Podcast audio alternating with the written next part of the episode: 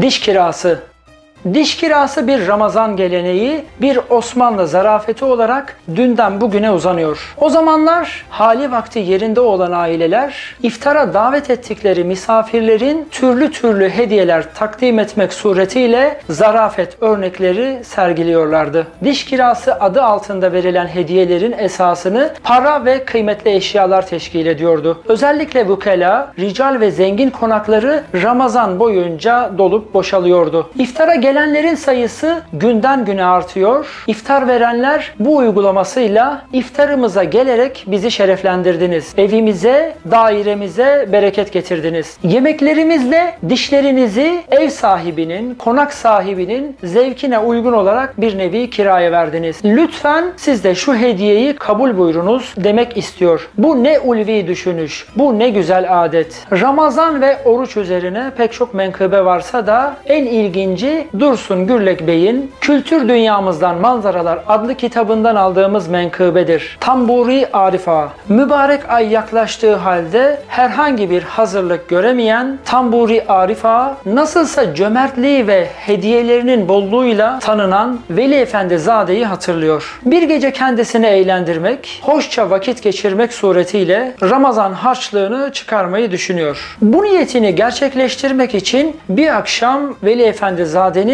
Beşiktaş'taki yalısına gidiyor. Hem zeki hem şakacı bir insan olan Efendizade Arif Ağa'nın böyle Ramazan'dan bir gün önce gelişindeki maksadını derhal anlıyor. Kendisini huzura kabul ettikten sonra mesleğiyle ilgili iltifat edici sözler söylüyor. Arif Ağa bir gün sonra ayrılmak için izin isteyince efendi kabul etmeyip o gecede kalmasını istiyor. Bir bakıma emrediyor. Arif Ağa o anda evinin perişanlığını, çoluğunun çocuğunun durumunu düşünerek ederek endişeye kapılıyorsa da bir taraftan da efendinin bu hareketinden ümide kapılıp teselli buluyor. Ertesi gün bir kere daha rica ediyor ama kendisine yine izin verilmiyor. Bu durum birkaç kere tekrarlanıyor. Artık dayanamayan Arif Ağa yalvarmaya, yakarmaya başlıyor. Lakin Veli Efendizade bir türlü razı olmuyor. Bayrama kadar bırakmayacağına dair yemin ediyor. Gizlice kaçmaması için de hane halkına sıkı sıkı tembihte bulunuyor ediyor. Arif Ağa büyük bir endişeye kapıldığı halde artık yapacak bir şey kalmadığını anlıyor. Mecburen bayrama kadar bekliyor.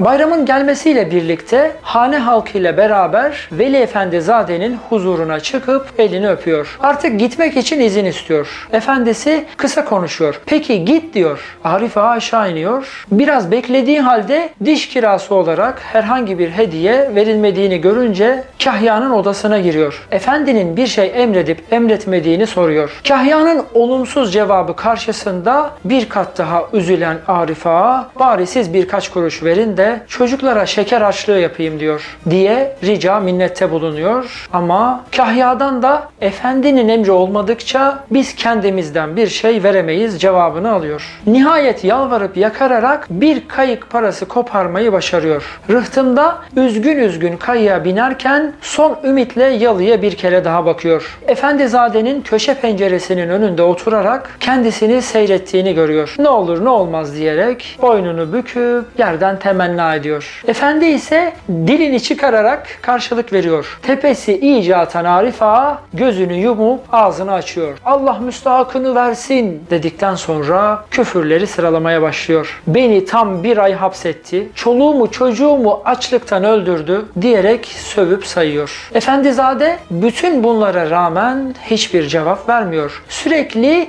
dilini çıkarıp duruyor ve onunla alay ediyor. Sabrı iyice tükenen Arif Ağa öfkesinden tamburunu parçalıyor. Üzgün ve perişan bir halde kayığına biniyor. İstanbul'a varıp oturduğu semte gelen Arif Ağa evinin yerinde olmadığını görünce fena halde şaşırıyor. Yoksa başka bir sokağa mı girdim diye hayretle etrafına bakmaya başlıyor. Fakat sokağın aynı sokak, evlerin aynı evler olduğunu görünce şaşkınlığı bir kat daha artıyor. Biraz daha dikkatli bakınca evinin yerinde yeni ve gösterişli bir evin bulunduğunu fark ediyor. Şaşkınlıktan çıldıracak hale geldiği için hemen bakkala koşup yahu bizim ev çoluk çocuk nereye gitti diye soruyor. Bakkal siz gittikten sonra bir efendi geldi. Civarda bir ev tutarak çoluğu çocuğu oraya taşıdı. Ustaları getirip evinizi yıktırdı. Yerine bu şahane evi yaptırarak çocukları bayram gecesi getirdi.